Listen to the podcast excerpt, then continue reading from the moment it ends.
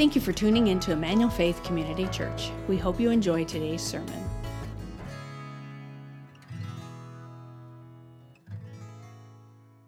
Hey, once again, good morning, Emmanuel Faith. And if you're joining us online, really grateful that you are with us as well. Um, I have got to warn you. Um, our oldest son uh, is going to Hume Lake uh, this week, and so I really do want you to pray for Hume, and I have a vested interest in that, and many of you do as well. Uh, but I also I had to drop him off at 6 a.m., which means I've been up since about 5 o'clock drinking coffee to the glory of God. And um, so I'm, I'm like ready to go today, and um, I hope that you are also. Um, I just finished a fascinating book entitled Never Split the Difference. Anybody read it? Um, it's by a former FBI um, uh, negotiator named Chris Voss. And he walks through in this book, it's a fascinating sociological study, how, how the FBI works with um, hostage situations in order to essentially get what they want to get out of the circumstances that present themselves. And it was a fascinating book, but in one of the chapters, he talks about um, this thing he calls the black swan.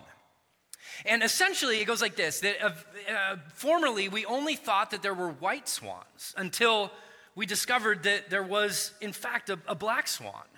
And so, this idea of a black swan has gone to be, come to become a term that talks about something that's unexpected, something that changes everything in light of its appearance, that causes you to, to rethink everything that you know and to move forward in a different way because of it.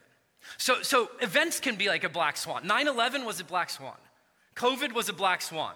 Yes. The end of apartheid in South Africa was a black swan. Dot com boom of the 90s was a black swan. Um, when, when the Nuggets win the NBA championship tomorrow night, that'll be a black swan. When, when the Padres win the World Series, they're never going to win the World Series, you guys. They're never, it's never, it's never going to happen. Would it be a black swan? Yes. Don't expect it though. Don't expect it.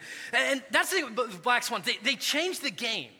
They change the landscape of the way that you think. In light of its appearance, everything is, is different. And today we're going to read about one of Jesus's black swan moments that begins to shift the way that the disciples see and interact with him. And it begins to shift the expectations that people had of the Messiah because he is completely different than what anybody had expected. If you have your Bible, open it with me to John chapter 4. John chapter 4. And I want you to have in mind, as you're sort of opening there and turning there, I want you to have in mind John chapter 3. Because in John chapter 3, Jesus met a man by the name of what? Nicodemus, right. And I think what John does, John's an artist, John's a poet, and John sets up his gospel account, not always in chronological order. And I think he puts these two stories right next to each other to uh, draw a contrast of sorts. Because Nicodemus and the woman we're going to read about today um, couldn't be more different. I mean, Nicodemus comes to Jesus at night, and the woman comes to him at midday. Nicodemus is, is part of the elite. This woman is, is, is ostracized.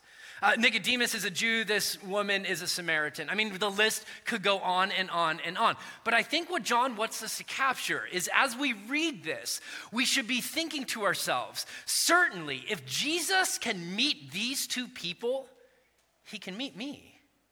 He can meet me. And with that in mind, let's begin John chapter 4. Are you there? It begins like this. It says, Now when Jesus learned that the Pharisees had heard that Jesus was making and baptizing more disciples than John, and then John wants to add this narrative note for us. Although Jesus himself did not baptize, but only his disciples. Now, now how cool is that?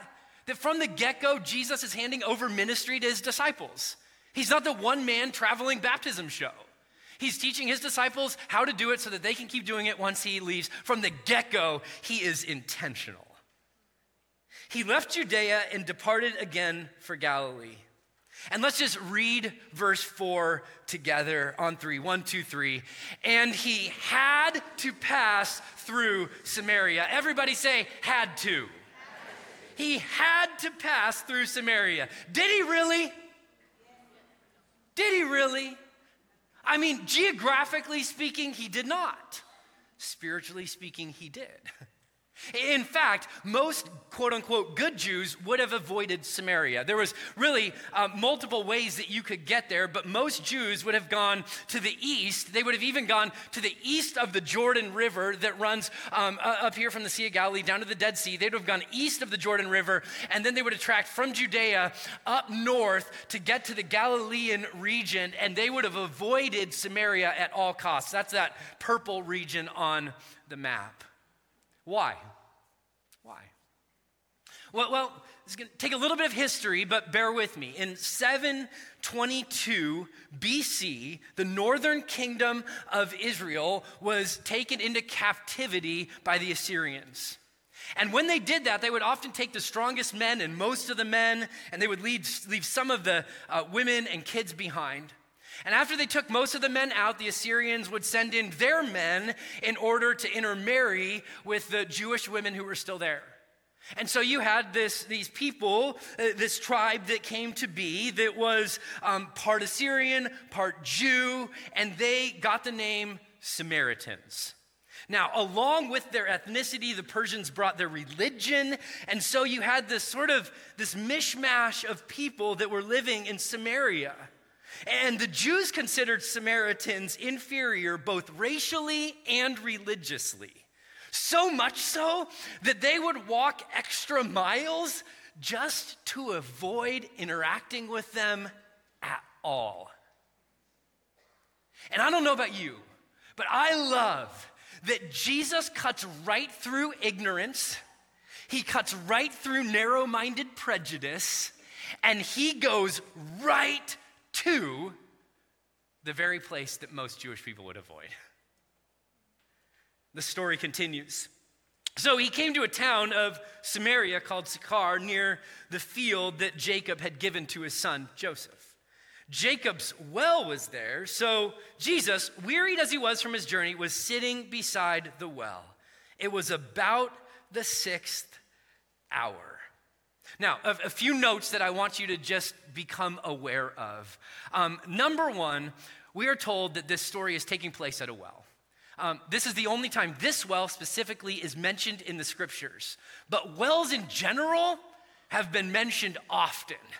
I mean, if you go back through the story of Scripture, you'll find that, that Abraham, when he sends his servant in order to find a wife for his son Isaac, uh, that servant meets Rebecca at a well. And, and by the way, by the way, you know you got no game when your dad has to send his employee to find you a wife. Can I get an amen, right? That's a whole nother sermon. Jacob's life reaches a turning point at a well when he meets Rachel there. Remember, he starts crying immediately. Moses meets Zipporah at a well. I mean, we could go on and on and on. Wells seem to symbolize two things they seem to symbolize love and life. Keep that in mind. The second thing we're told is that this is the sixth hour or, or noon, or noon. We're about to be introduced to a woman who's going to meet Jesus at this well, spoiler alert. And what we need to know is that few people would ever go to a well at noon. Uh, most people went, most women went, because this was typically a woman's job, was to get water for their family. They would typically go um, either at dawn or at dusk. They would go with a group of other women because A, it was not as hot outside, and B, the water would have been a lot cooler when they got it at one of those times.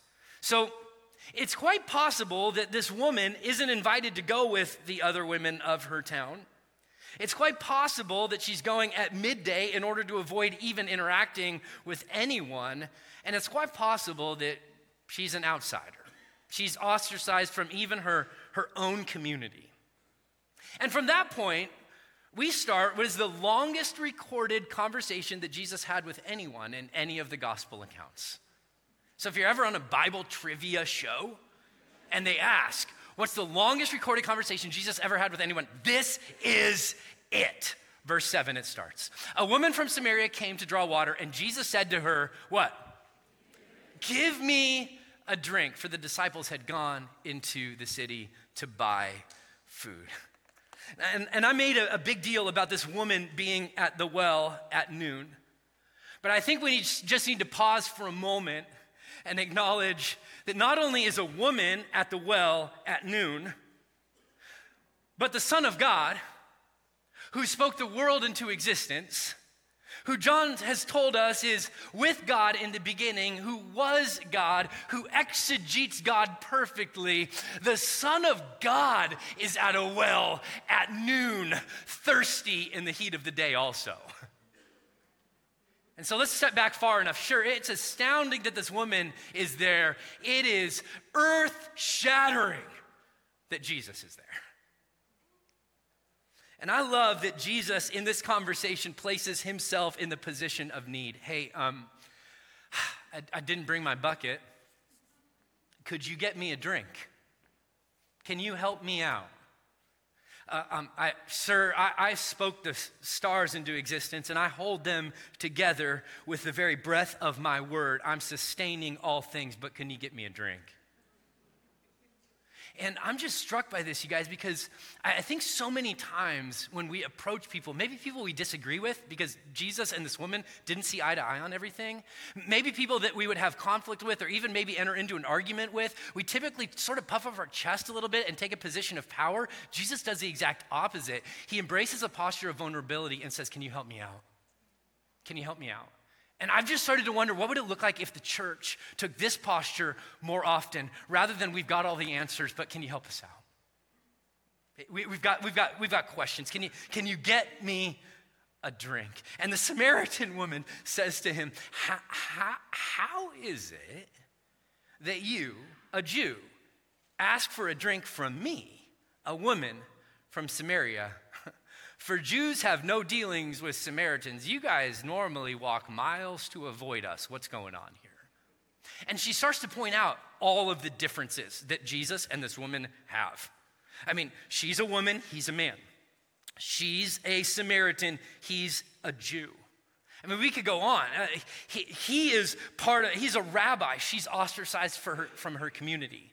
I mean, we could go on and on and on. I mean, if we were to put it in our context, uh, this is Donald Trump meeting AOC at a well. Um, or, or, it's, or it's Putin meeting Zelensky at a well, okay? Or, or it's um, Kanye meeting Taylor Swift at a well, right? Like, these are two people who we would think of as enemies coming together and having a conversation at a well. It's a quote unquote chance encounter at midday. They're all alone. If it, if it were a romantic comedy, we'd call it a meet cute, right? It's not, so we won't.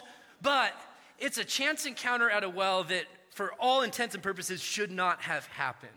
And Jesus looks at her and he says, Listen, listen, hey, if you knew the gift of God and who it is that's saying to you, Give me a drink, you would have asked him, and he would have given you what? Living water. He would have given you living water. And we'll talk about all the details in just a moment, but let's just zoom out and talk about what we've seen. We've seen Jesus who breaks down ethnic, social, and gender barriers in order to approach this woman and in order to offer her something she could never earn on her own. See, he goes to the well in order to have his need met. He needed water genuinely. He was tired. He was fully human. He was thirsty. But he goes to the well, more importantly, to offer something that she could never get out of that. See, Jesus engages where others avoid so that he can offer what everyone needs. Jesus engages where others avoid so that he can offer what everyone needs. And I love, I just love this about Jesus that Jesus enters the awkward. How many of you are grateful for that? That Jesus embraces the embarrassing. How many of you are grateful for that? That Jesus finds people on the fringes. How many of you are grateful for that? And the situations that most of us walk around, Jesus just walks straight toward. And he meets this at a woman, uh, this, this woman at a well. I think so that he can say to every single one of us in this room today, regardless of where you are, regardless of where you've been, you are never outside of the scope of Jesus meeting with you. Because if he met with her, the way that he met with her, certainly he will meet with you.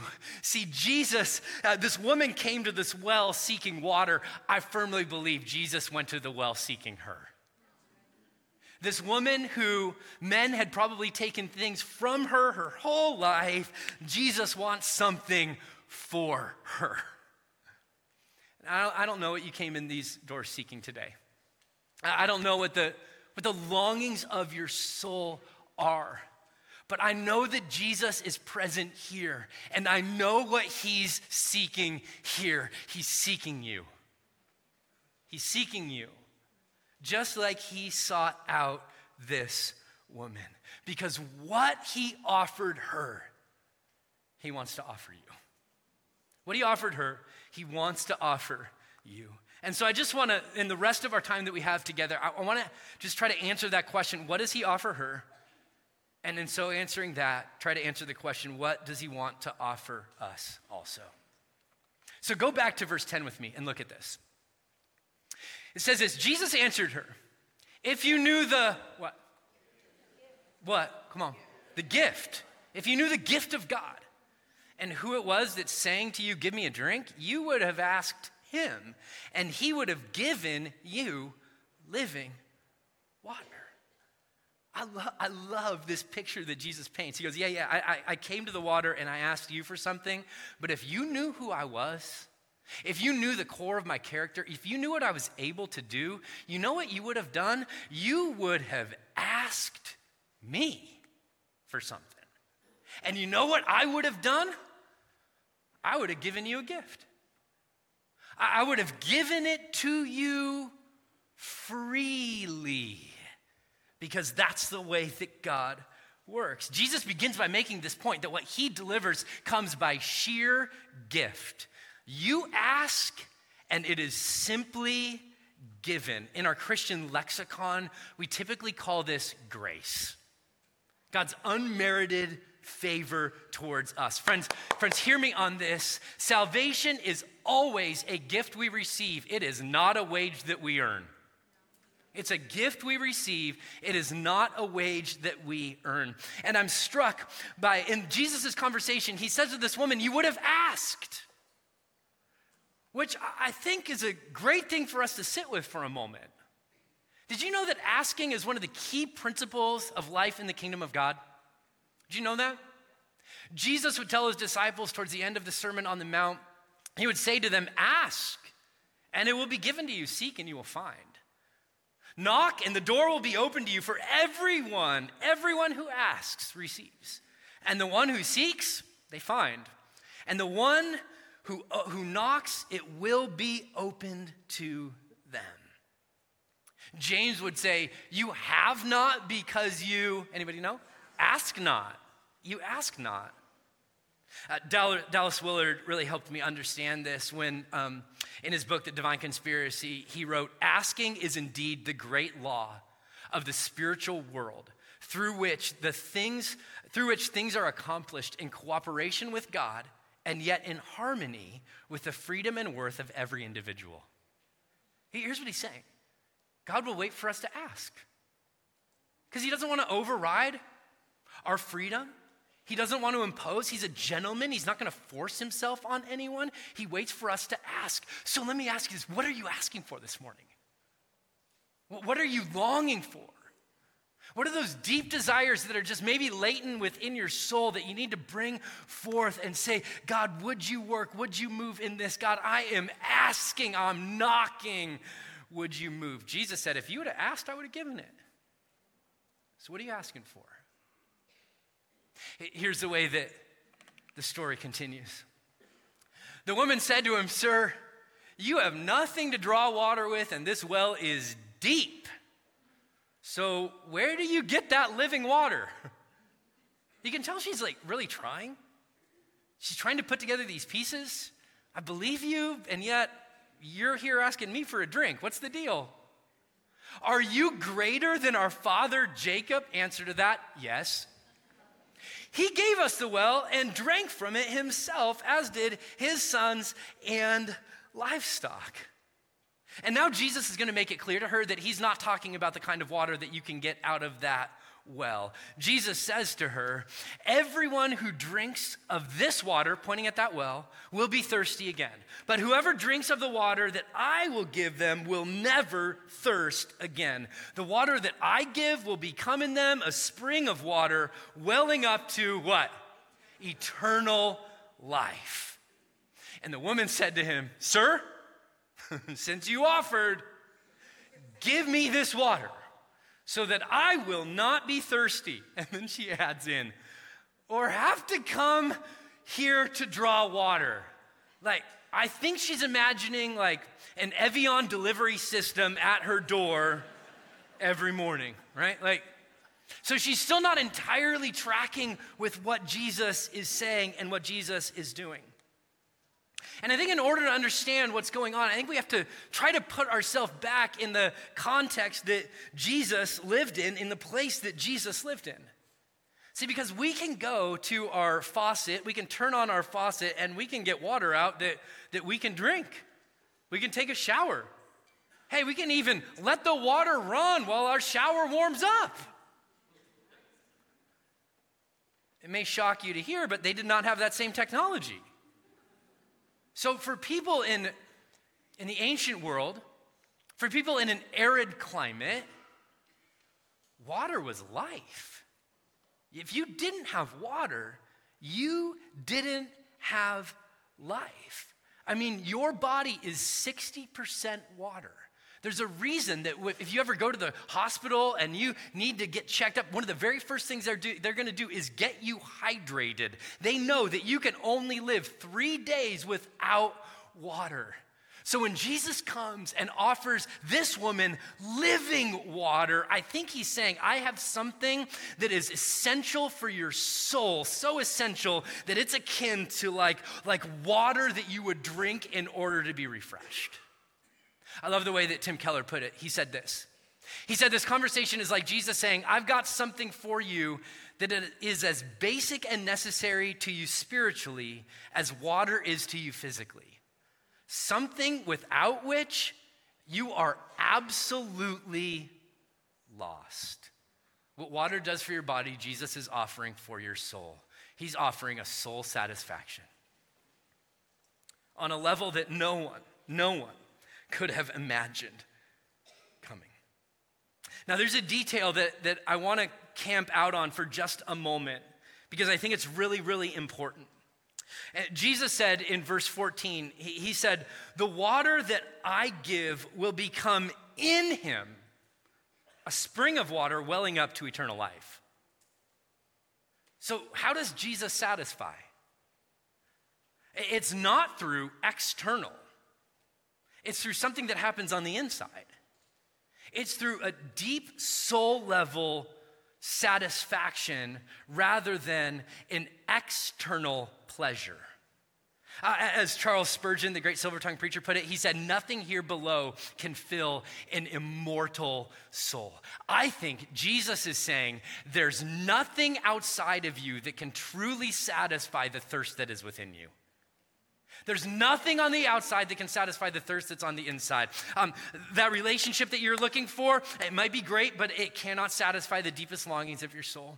The accumulation in your bank account, it may be great, but it cannot satisfy the deepest longings in your soul. The position that you've longed for, the things that you've accumulated, they may be great, but they cannot touch the deepest desires that are latent within your soul. Only Jesus can satisfy that spot. And it happens on the inside. I think all those other things are great, but they're like splashing water on our face. It's refreshing, but it doesn't satisfy. You get the difference? And so Jesus talks to this, this woman and he starts to address her. And then there's this like pivot in the conversation that at first can maybe seem a bit out of place, but I think it's right in line. See, because verse 15 ended with the woman saying, Sir, Give me this water so that I will not be thirsty or have to come here to draw water. Verse 16. And Jesus said to her, Go and call your husband and come here. And the woman answered him, I have no husband.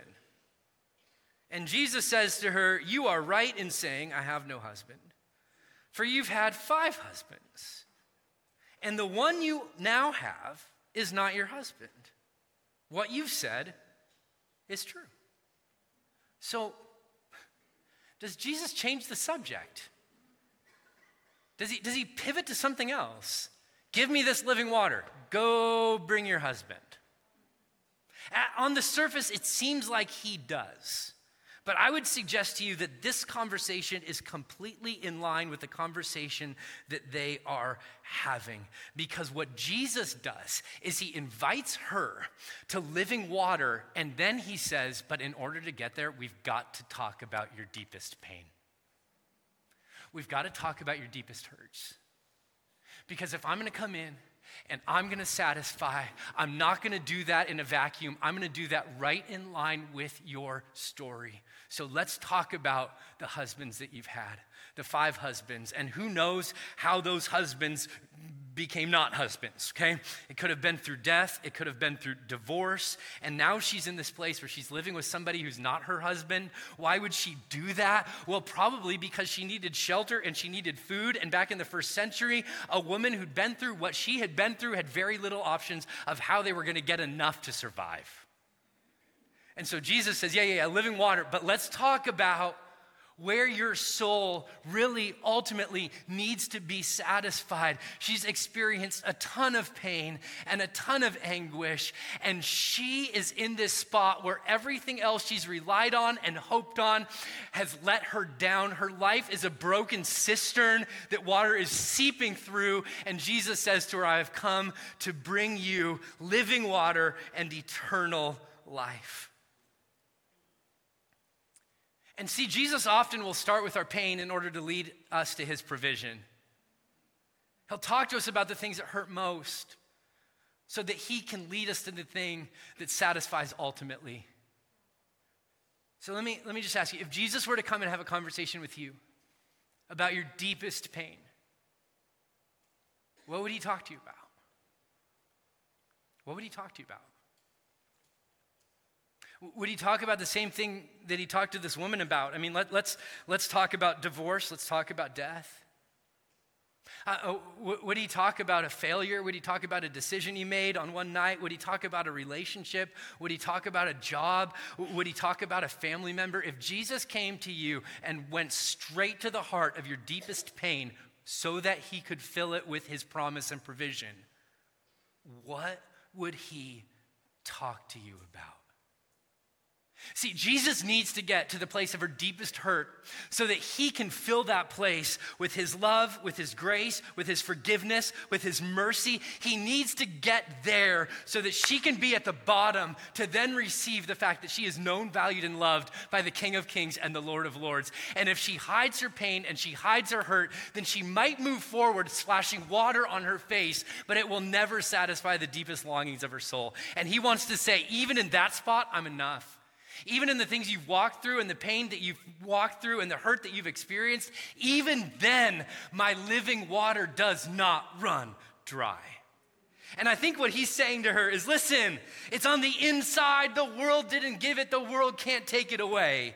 So let's talk about all the pain and all the sorrow and all the shame and all the guilt. Let's bring it out in the open so that your soul can receive the satisfaction that it was designed for. And from there, the story takes another, maybe unexpected turn that I think is actually way more in line than we often read it. It says, A woman said, Sir, I perceive you're a prophet. and, and some people would read that going, like, she's changing the subject. Things got uncomfortable. so let's, let's pivot and talk about, enough about me. let's talk about you. You're a prophet. Our fathers worshiped on this mountain. I think she probably points to Mount Gerizim. But you say that in Jerusalem is the place where people ought to worship. So, so which is it? And it seems as though this question could sort of come out of nowhere. We've gone from talking about water to talking about marriage to talking about worship. But if you'd been, if you'd been exposed, if, if you'd been caught caught in sin. That, that man you're living with isn't your husband. If your deepest brokenness and deepest pain was broadcast to everyone and out in the open, what would you want to do? I mean, I mean where, where do you go with that? Where do you go with that? Um, maybe this woman is simply asking, hey, hypothetically, how do I get right with God? Like, where, where do I take all of my pain? Where do I take my hurt to find healing and wholeness? Where do I take my sin to find forgiveness? This mountain or that mountain? Jesus, why don't you tell us, where do I go with my pain? And Jesus says to her, Woman, believe me, the hour is coming when neither on this mountain, Mount Gerizim, nor in Jerusalem will you worship the Father. You worship what you do not know. We worship what we know, for salvation is from the Jews. He goes, if you're really asking and you really want to know which mountain's right, he goes, It's the mountain in Jerusalem. That's the true temple. That's where people were, were made right with God. But an hour is coming and is now here when the game's changing. The hour is coming, Jesus said, and is now here when the true worshipers, everybody say true worshipers, will worship, true worshipers will worship the Father in spirit and truth.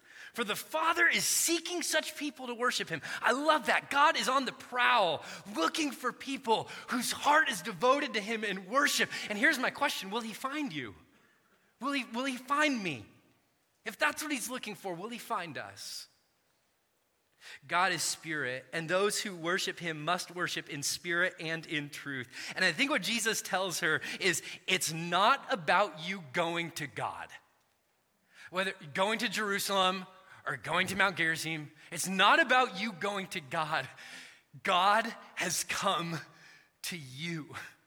And Jesus tells this woman, regardless of where you are, you can worship because worship is not about a where. Worship is about a who, and worship is about a how, but it is not about a where. We, I think this is totally in line with living water. This is totally in line with talking about this woman's brokenness and her pain and her sin because now he's telling her, this is how you can be made right. This is how your soul can be made full and whole and it's through true worship. Through true worship.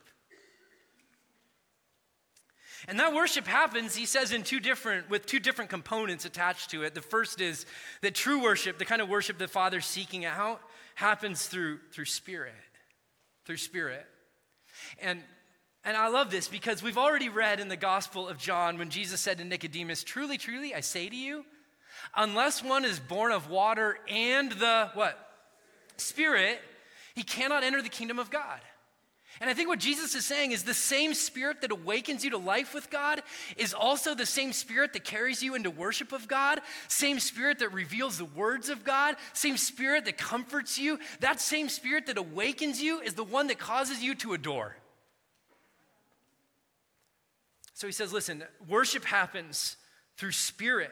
And I love this because she wanted to go to a temple to go through some ritual. And I think what Jesus is saying is genuine encounter, not rote ritual, is the way of true worship.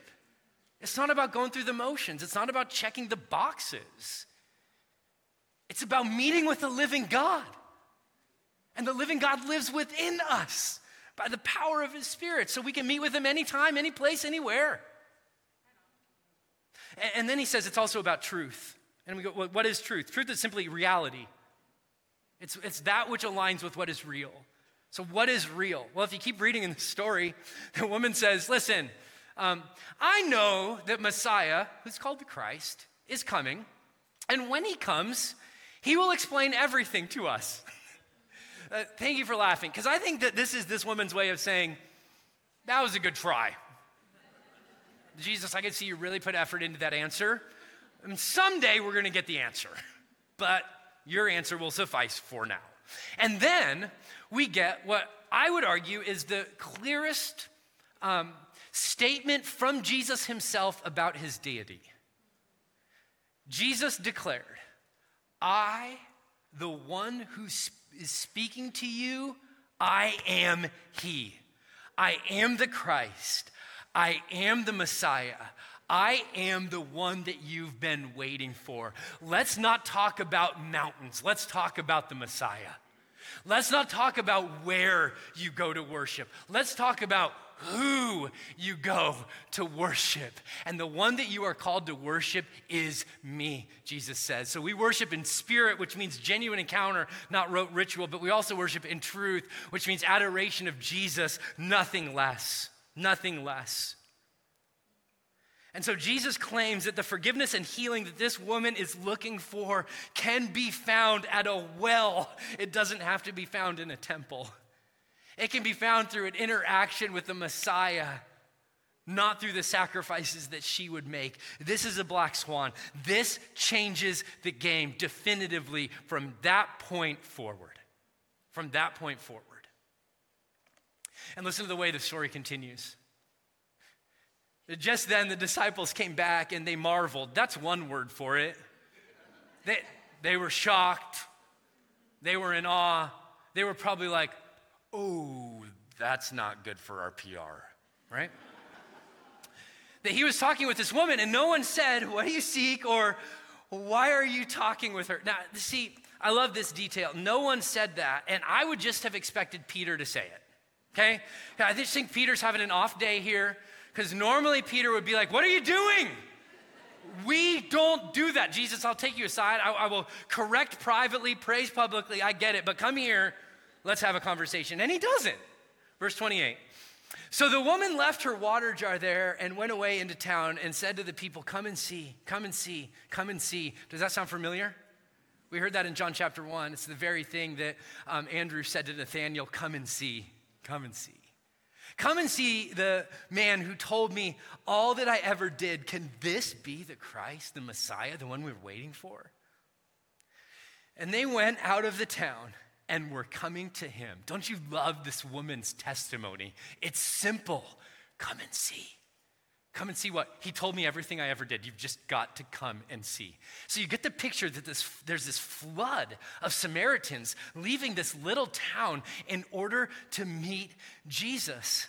See, everyone around Jesus recognizes how countercultural this conversation is. So countercultural that the disciples don't even want to talk about who Jesus was talking to. Like they're not even go- willing to go there. And yet, Jesus sees a new way to be human a new way for genders to relate to one another, a new way for people who disagree on religions to relate to one another, a new way for races, a new way for classes. And, and Jesus is, is bringing something completely new to the table. And it's starting to change everything. And this woman's like, I've got to go and share. She's an evangelist to her town. Come with me. Come and see. Meanwhile, the disciples are urging him, saying, Rabbi, you should eat something. Maybe it's their way of saying, You seem a little bit disoriented. Let's get some food in that belly, right? But he said to them, This is one of my favorite lines that Jesus ever says. And I feel like you should just put this in your pocket for a party. Someone's like, Hey, would you like a little bit more of this dip? And you can say, No, I have food to eat that you know nothing about, right? I think that. Jesus says, I have food to eat that you know nothing about. So the disciples said to one another, Has anyone brought him some food? Like, did this guy get DoorDash?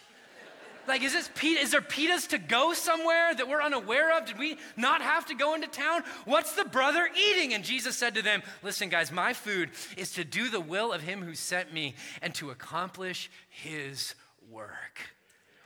When I, Jesus says, live in obedience to my Father, there is a sustaining grace that I've been given that's available for you too. A sustaining grace that can carry you. A hidden manna, if you will, that you only access through obedience to Jesus where he sustains you supernaturally. And I just I just felt this morning like this was a word for somebody here today that you're thinking of giving up.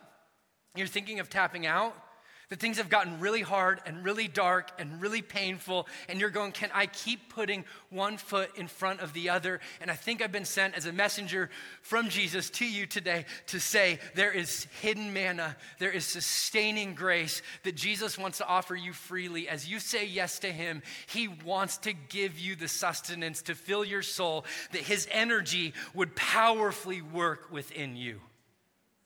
So keep going, friends. Don't give up. And here's how the story ends. Verse 35. Do you not say that there are yet four months and then comes the harvest? And I, they're like, Yeah, I guess we say that. Look, I tell you, lift up your eyes and see the fields are white for harvest. And I think he says, Look, lift up your eyes because there's Samaritans that are coming.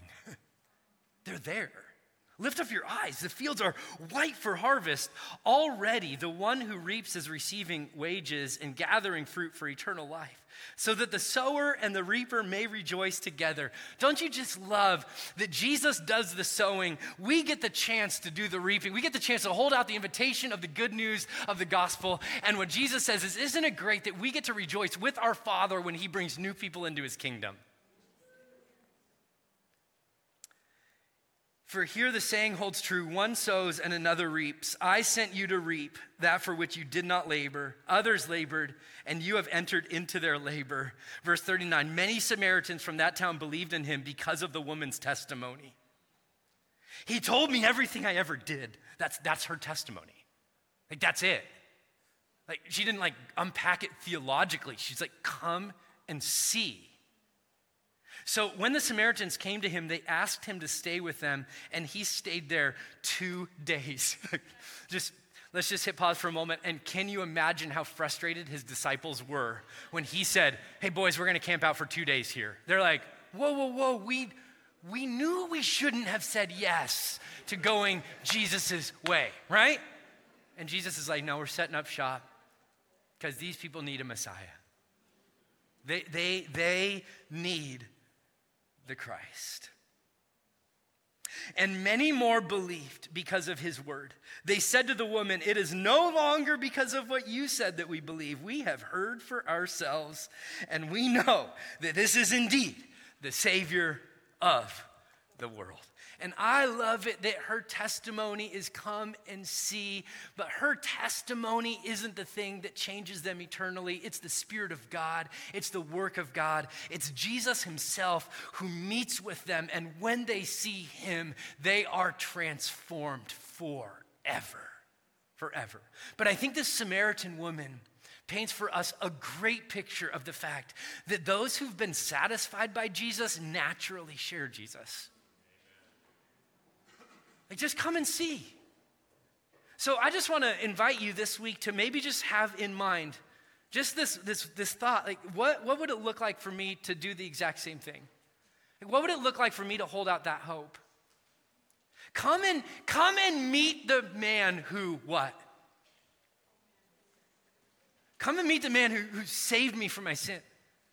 Come and meet the man who's showered me with love. Come and meet the man who comforted me even when. Come and meet the man who's called me in spite of me. Come and meet the man who's forgiven me. Come and meet Jesus, the Messiah, the one who is exalted over all and who's called us into his kingdom and into his mission and into his life. Come and meet the one who has streams of living water. Come and meet that one. Which, which brings me back to the disciples.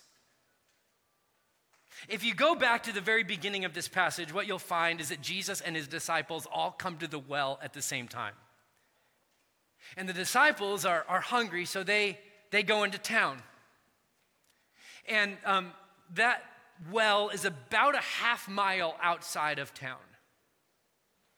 And at the same time, they're coming into town. Who's going to the well? Come on. That Samaritan woman.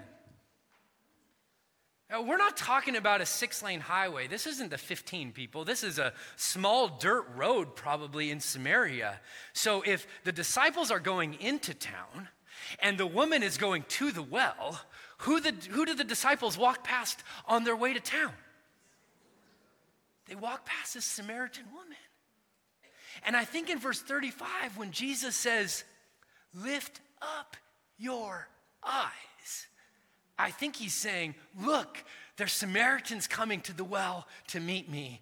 And I think he's saying, And next time, boys, next time you're on the road, instead of looking away, Instead of identifying all the reasons that you would never talk to her or never make eye contact with her or never open your life to her, next time, what if you've lifted your? And what if you told your story? And what if you broke through the barriers? that other people want to honor and other people want to respect? What if you took your cue from your Messiah who has said, No, no, no, I am not going to play by the religious and cultural games. I am going to approach the people that others avoid so I can bring what everyone needs. See, Jesus met this woman at this well to tell her how she could be made well, how she could be made whole to boldly declare to her that even when sorrows and sea billows roll, that because of the living water that Jesus offers, we can say, It is well with my soul.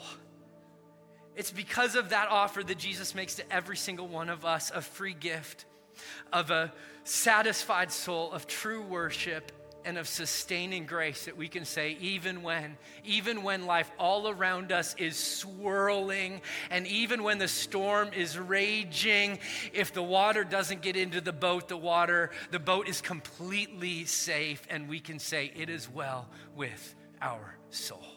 That is unexpected and that changes everything it changes everything may it change us may it change us let's pray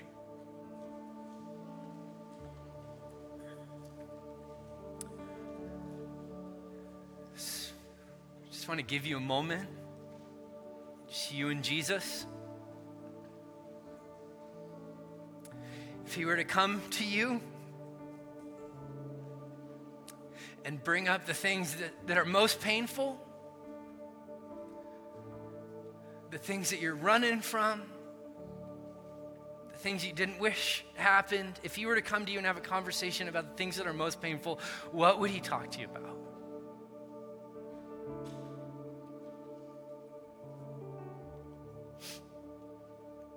And then I just want you to hear him say over you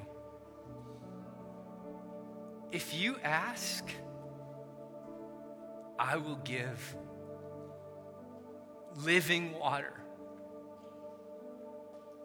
bubbling up to eternal life.